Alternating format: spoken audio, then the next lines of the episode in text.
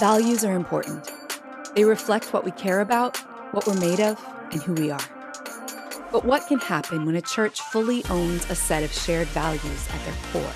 What can that mean for their sense of community and their purpose in the world? We invite you to take a deep dive with us into our core values of stewardship, ownership, simplicity, and hospitality. These are our four cores.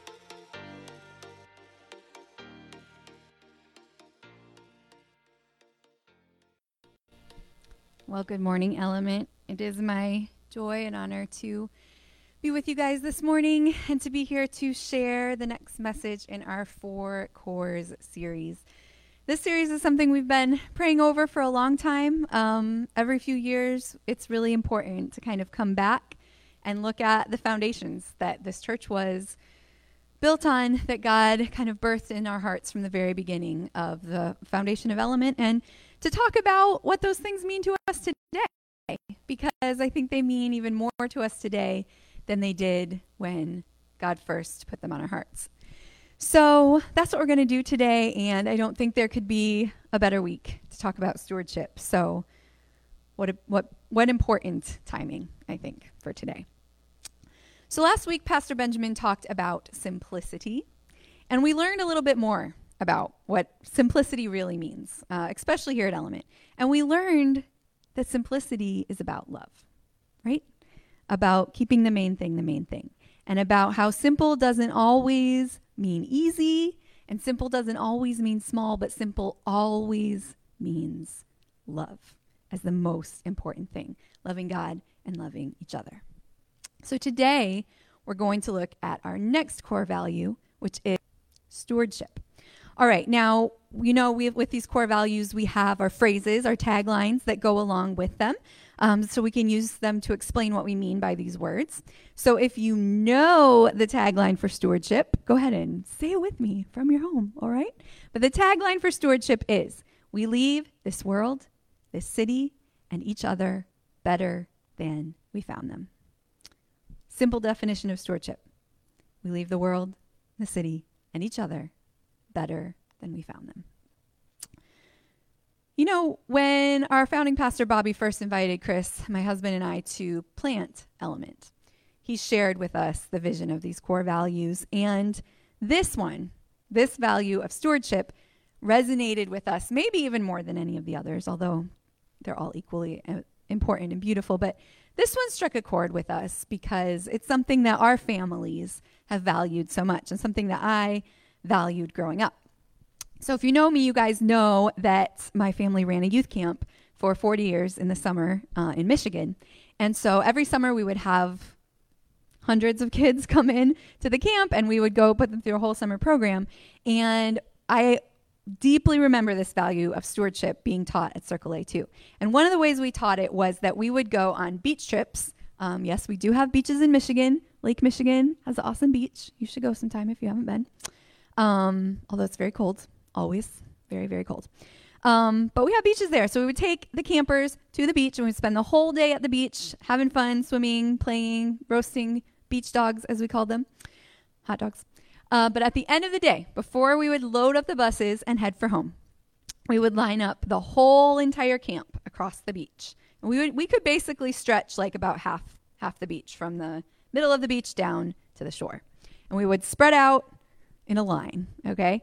And we would, some of our counselors would grab these big, huge trash bags and we would sweep the whole entire beach. We would like round the whole beach and come back so that we literally, someone from Circle A had stepped foot on every part of this beach. It was a small private beach, but anyway, um, not private, but anyway, it was it was plenty of area to cover. And we would sweep it and we would pick up any trash or things that shouldn't be on the beach and we put them in the trash bags. And it was always like almost the best part of beach day for these kids and for all of us because we were literally leaving this place better than we found it. And when you looked across the beach, you couldn't necessarily see that there was like a ton of trash covering it. I mean, it looked just like a beach. But when we were done sweeping the beach, there we had like five or six huge trash bags full of trash, right?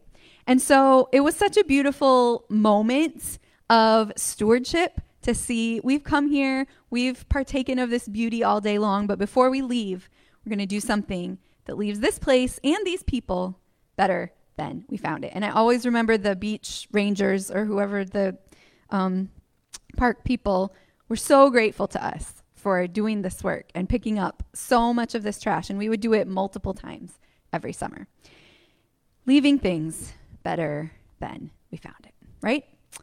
So today we're going to look at a few things about stewardship because it's not just about a cool tagline, right? And it's not just about picking up trash that we see lying around. It's about the posture of our hearts towards other people and towards the world and towards God. So today we're going to look at the what and the why and the how of stewardship. Okay? So, first of all, we're going to talk about the what. So, we know that stewardship is about leaving things better than we found them, right? But what does that really mean? And what does Jesus have to say about it? Let's look at that today. And first, we're going to look at the dictionary definition of stewardship because that's an important piece of this puzzle, okay? So, the diff- dictionary definition of stewardship is the conducting, supervising, or managing of something, especially the careful and responsible management of something entrusted to one's care. The careful and responsible management of something entrusted to one's care. So, this is an important piece because while we lean into this core value of stewardship and we choose to leave every around it, there's a specific piece about stewardship that is about leaving things better that are entrusted to us, that are entrusted to our care. So let's look at a story that Jesus told to illustrate this. It's the parable of the talents found in Matthew 25. We're going to read it from the NLT. Stick with me now. Again, the kingdom of heaven can be illustrated by the story of a man going on a long trip.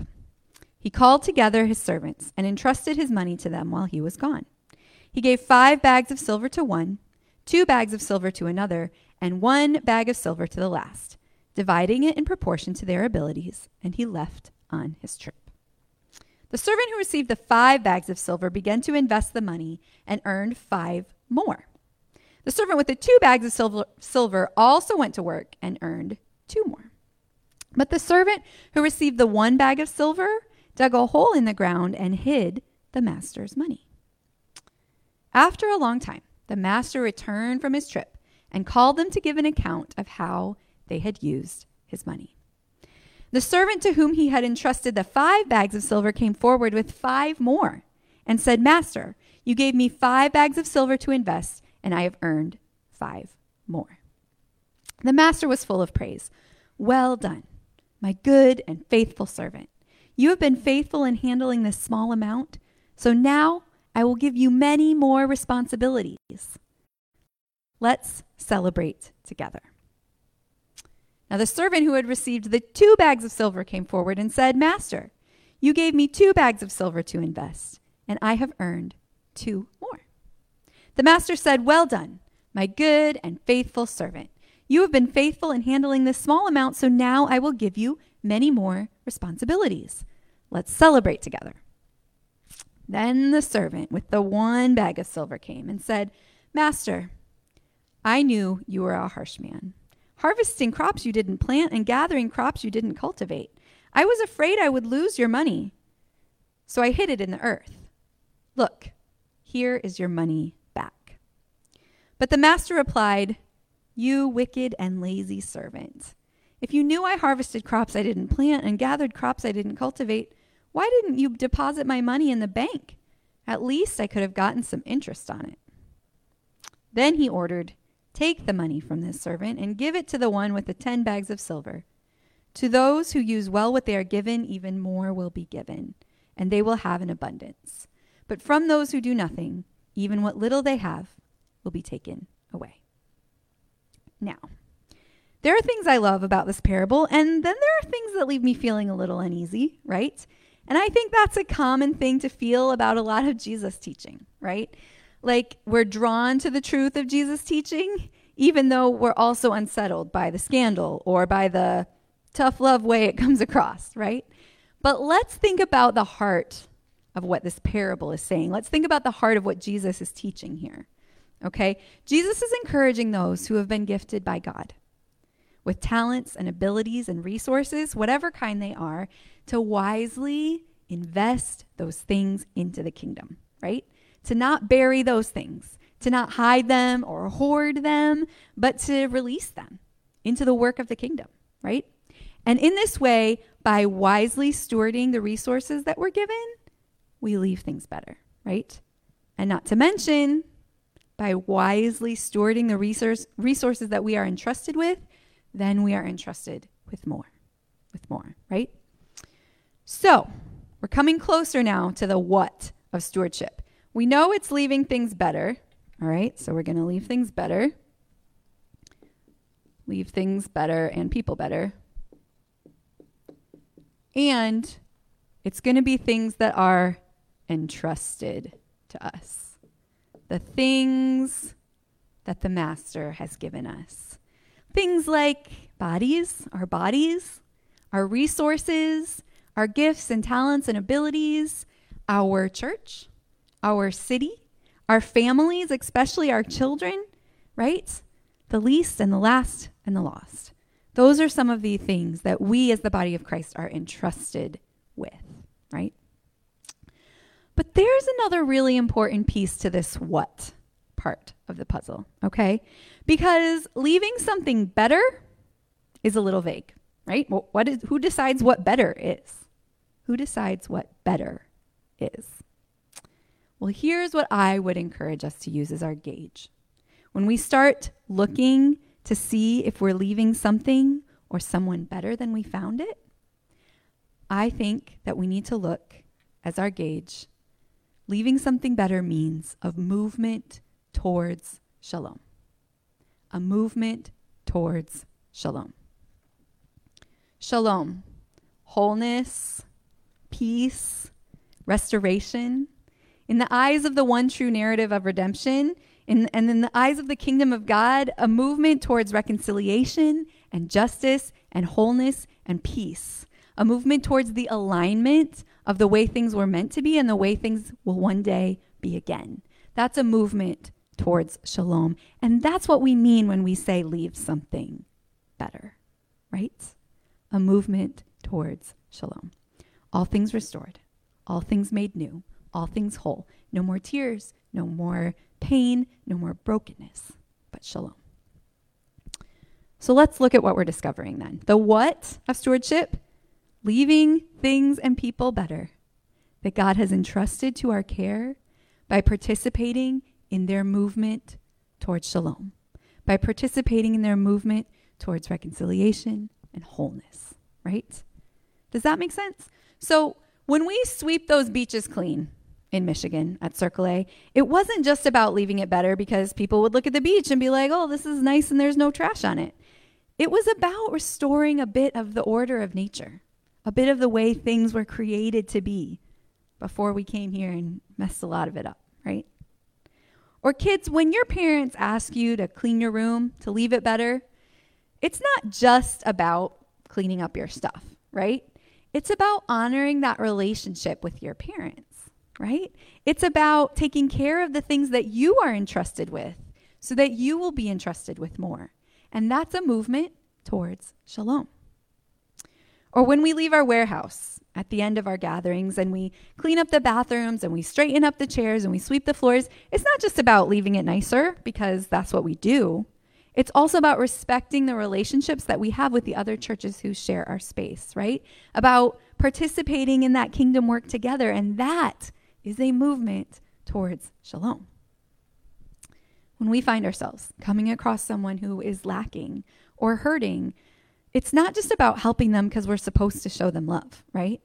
It's about participating in the work of kingdom economy, where what's mine is yours and what's yours is mine, and together we move towards shalom. Compassion is only the beginning, and shalom is the end game, right? That's what we mean by leaving people and places better than we found them. A movement towards shalom. All right. So let's talk about the why for a minute. And the why might seem obvious, but let's take a moment to pause and think about it. Because the, the why is pretty simple, right? The why, first of all, is that it all belongs to God, right?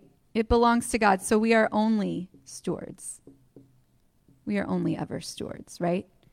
It all belongs to God, but we are his hands and feet. We are his hands and feet here on the earth. We are agents of shalom. We are the movement of shalom here on this earth. And that is why this core value is so important. Because if that's the direction that the world is moving, that's the direction of the one true narrative of redemption, and we are the agents of shalom here on earth, then that is the why we choose to leave things and people better than we found them, right? Hear this from Christ is the visible image of the invisible God. He existed before anything was created and is supreme over all creation. For through him God created everything in the heavenly realms and on earth. He made the things we can see and the things we can't see, such as thrones, kingdoms, rulers, and authorities in the unseen world. Everything was created through him and for him. He existed before anything else, and he holds all creation together, right? It all belongs to him, right? Christ is also the head of the church, which is his body. He is the beginning, supreme over all who rise from the dead. So he is first in everything. For God in all his fullness was pleased to live in Christ, and through him God reconciled everything to himself. Reconciled everything to himself, the movement towards shalom. He made peace with everything in heaven and on earth by means of Christ's blood on the cross. This includes you, who were once far away from God. You were his enemies, separated from him by your evil thoughts and actions. Yet now he has reconciled you to himself through the death of Christ in his physical body. And as a result, he has brought you into his own presence. And you are holy and blameless as you stand before him without a single fault. But you must continue to believe this truth and stand firmly in it. Don't drift away from the assurance you received when you heard the good news. The good news has been preached all over the world, and I, Paul, have been appointed as God's servant to proclaim it. You are reconciled, holy and blameless, as you stand before God without a single fault. So you, you, church, are in the world. That is why stewardship. It is His, it is all His, and He is reconciling all things to Himself. We always quote this verse from Matthew when we're talking about stewardship, and I'm going to quote it from the message. Here's another way to put it You're here to be light, bringing out the God colors in the world. God is not a secret to be kept. We're going public with this, as public as a city on a hill. And if I make you light bearers, don't you think I'm go- you don't think I'm going to hide you under a bucket, do you? I'm putting you on a light stand. And now that I've put you there on a hilltop, on a light stand, shine. Keep open house. Be generous with your lives. By opening up to others, you'll prompt people to open up to God, this generous Father in heaven. We cannot bury our talents and our gifts in the ground, and we can't hide our light under a bucket because we are the agents of shalom. And we are here to proclaim freedom for the captives and peace for the oppressed, peace for all people. Shalom. We're here to cry it out again and again and again. In every season, and we are in one right now, where peace must be spoken Love must be spoken. And it is up to us. And that's the why of stewardship. But we have to talk about the how. We have to talk about the how. It's really important, right? I'm going to urge you guys to lean in and listen to what I'm going to say today because these are deeply important truths that we have learned and discovered as we have leaned into stewardship as a core value here at Element and far beyond, right? So, four things about the how of stewardship. Number one, stewardship requires humility. Stewardship requires humility. Sometimes, church, I think we can get a little prideful in our stewardship. And we can start to think that we've done a really good job helping this person or that ministry or this place get better because of our contribution, right? And we start to think that it's about making something better by using the force of our power and the metric of our own judgment. And we decide it's something to make better, right? And that's a dangerous place to be. That's a dangerous place to be. And I think we get off track with leaving something better in a prideful way when we forget what the metric really is.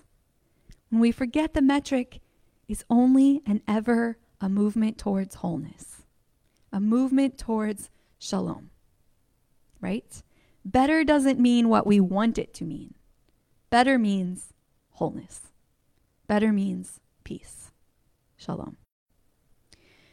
And if we start to think better is about our own definitions, we've lost the humility that it takes to be a steward of the things that are entrusted to our care, right? Think of our house church leaders for a minute. Imagine the humility that it takes to welcome people into your home, to serve them and to honor them and to care for them and steward their hearts and their stories, right? And their lives. And we all participate as house church participants, we all participate in this kind of humility because when we hear people's stories, some of us want to fix, don't we? I know I've caught myself in that place before. Sometimes we hear a story of someone and we want to fix it. We want to make it better. Of course we do. We want to either be the answer for that person's problems, or we want to help them see what the answer is, or we want to help them see that they are their own problem sometimes, right? And we start getting a little bit prideful in our assessment of what it will take for that person's story to become better, right? But what have we actually learned leaves them better in a house church setting? Really, in any setting? It's not judgment, and it's not fixing, and it's not advice, right? What do we do in house church? We witness, we join, we affirm, we empathize. And that, those things spoken humbly in love, that's what leads someone towards shalom. That's what leads someone towards the truth of Jesus and towards wholeness in their lives, right? But it requires humility. It requires humility. Number two. Number two, stewardship requires an allowance for change an allowance for change. This is a tough one, pretty tough one, because sometimes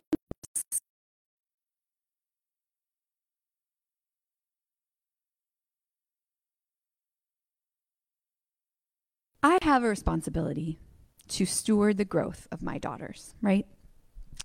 And I love every day of being their mom, every single day, more than the last. But there are many days that I miss the baby years or I miss the toddler years, and soon even the elementary years will be behind me, right?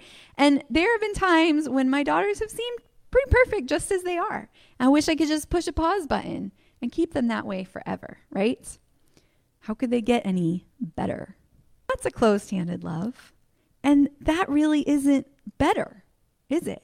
Because remember what better is it's a movement towards wholeness. It's a movement towards shalom. And if I were to push a pause button at the cute phase of their life, they wouldn't become all they were created to be, right? Think about the parable of the talents, right? In order for those resources that the master gave the servants, in order for them to be multiplied, they had to change. They had to change into something else. Those resources, those bags of money had to be invested and other resource, resources purchased so that they could increase, so that they could grow. They had to change, right? The bag that stayed in the ground, unchanging and unmoving, was not blessed. It was not blessed, right? So, stewardship requires an allowance for change. It requires it. And sometimes that's really hard. It's really hard. It's maybe less hard with our kids or even with our money, but there are things and places in our lives where we would just really love to keep just as they are. But that might not be the direction of shalom. In fact, it's not. Because change is inevitable, right? Change is always happening. Nothing that's alive in life stops changing. It's either growing or shrinking, right? So change is inevitable, but growth is optional. So maybe instead of an allowance for change, it's an allowance for growth, an allowance to, to, with the movement, the movement towards shalom and wholeness. So we have to hold space for that change. And if we're really participating in stewardship, then we're going to also participate in that change because that's what it takes to move towards shalom. Now, number three Number three, it requires risk and courage. Now, I put them together even though I suppose they could be two different things, but I think they go together risk and courage when it comes to stewardship. It does, guys. Think back again to the parable of the talents, okay? Those servants took a great degree of risk to invest that money that the master gave them. What if they had lost it? Like, that could have been really bad for them, right? It took a lot of courage and a lot of risk to do the work to invest the money for the master. And I can imagine that the servant who buried his bag in the ground thought he was doing a good thing. He thought he was keeping it safe. And he probably mocked those who decided to invest it, right? But those servants who took the risk and who chose courage, master, they knew his heart. They knew that's what he was asking them to do. And they chose to take the risk because they were stewards who had felt the call to leave something better than they had found it, right?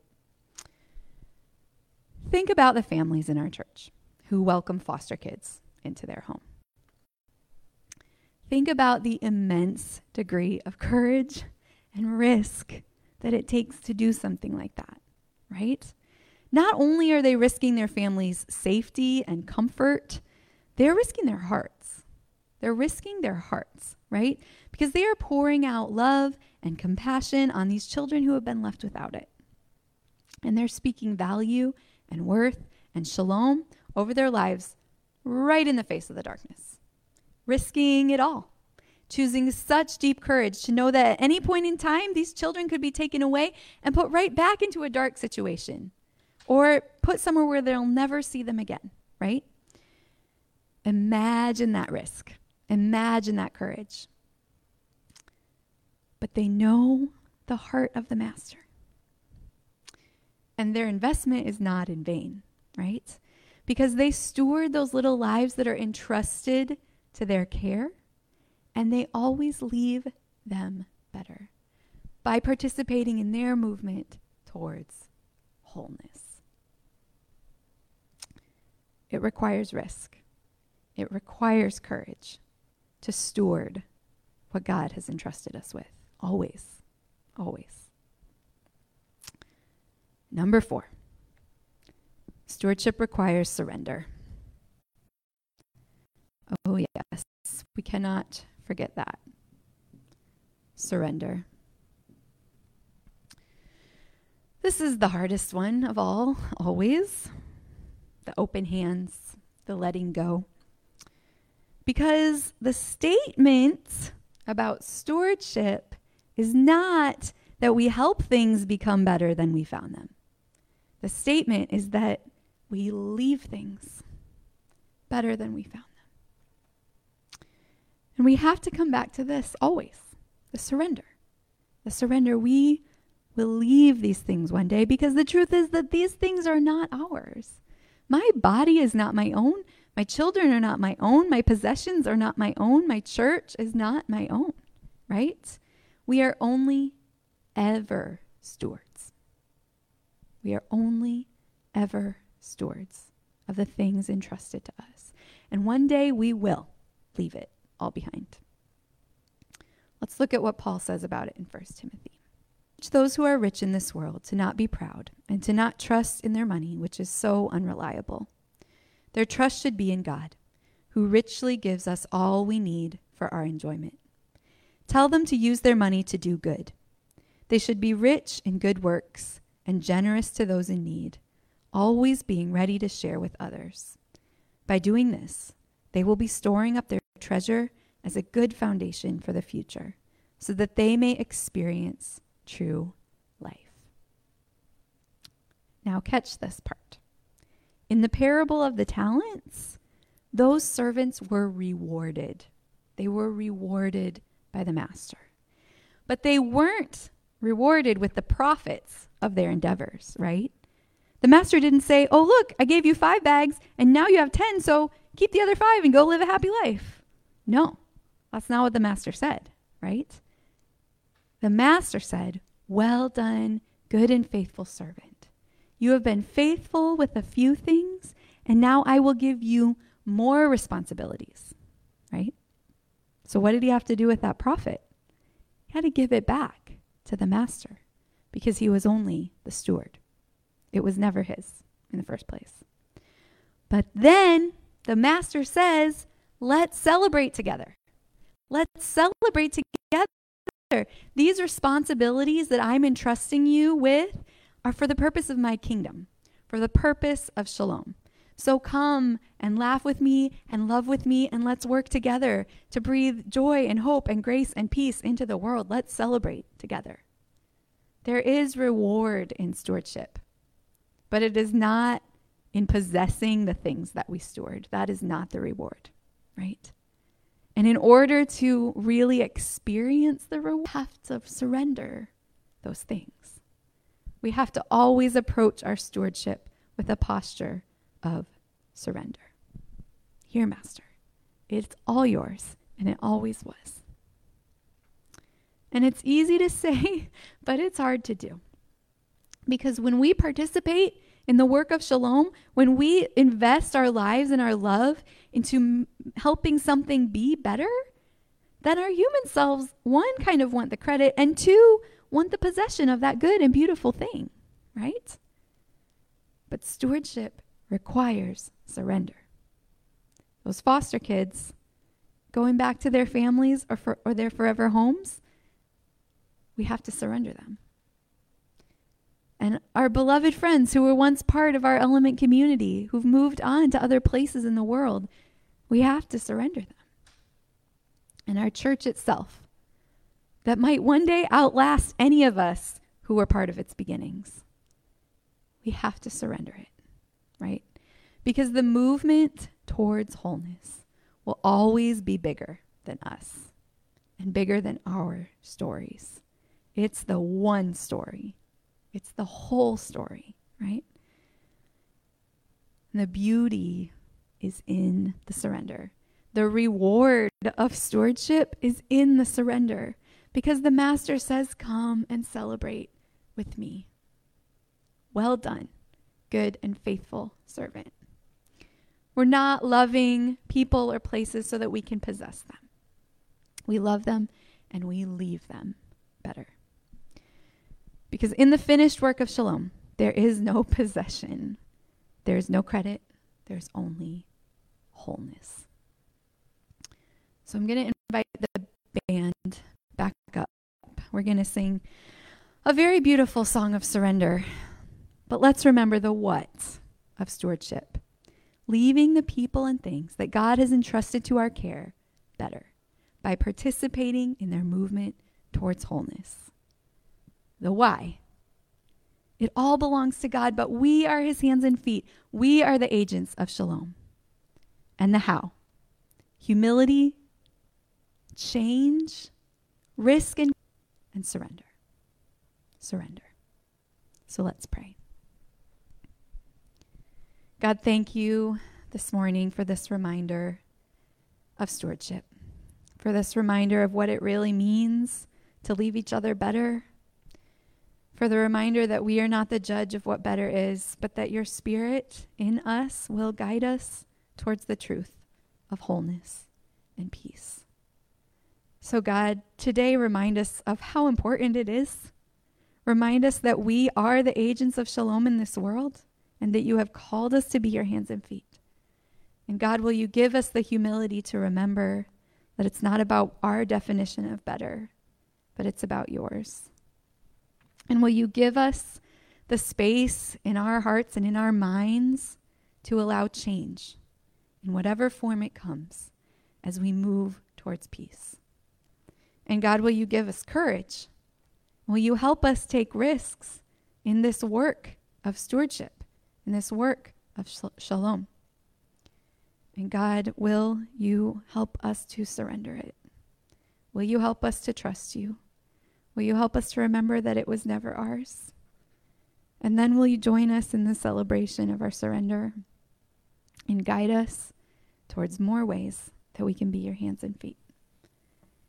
God, we take this seriously because this is the call that you have placed on your whole body here on earth, and it's the core value that you've given to us at Element.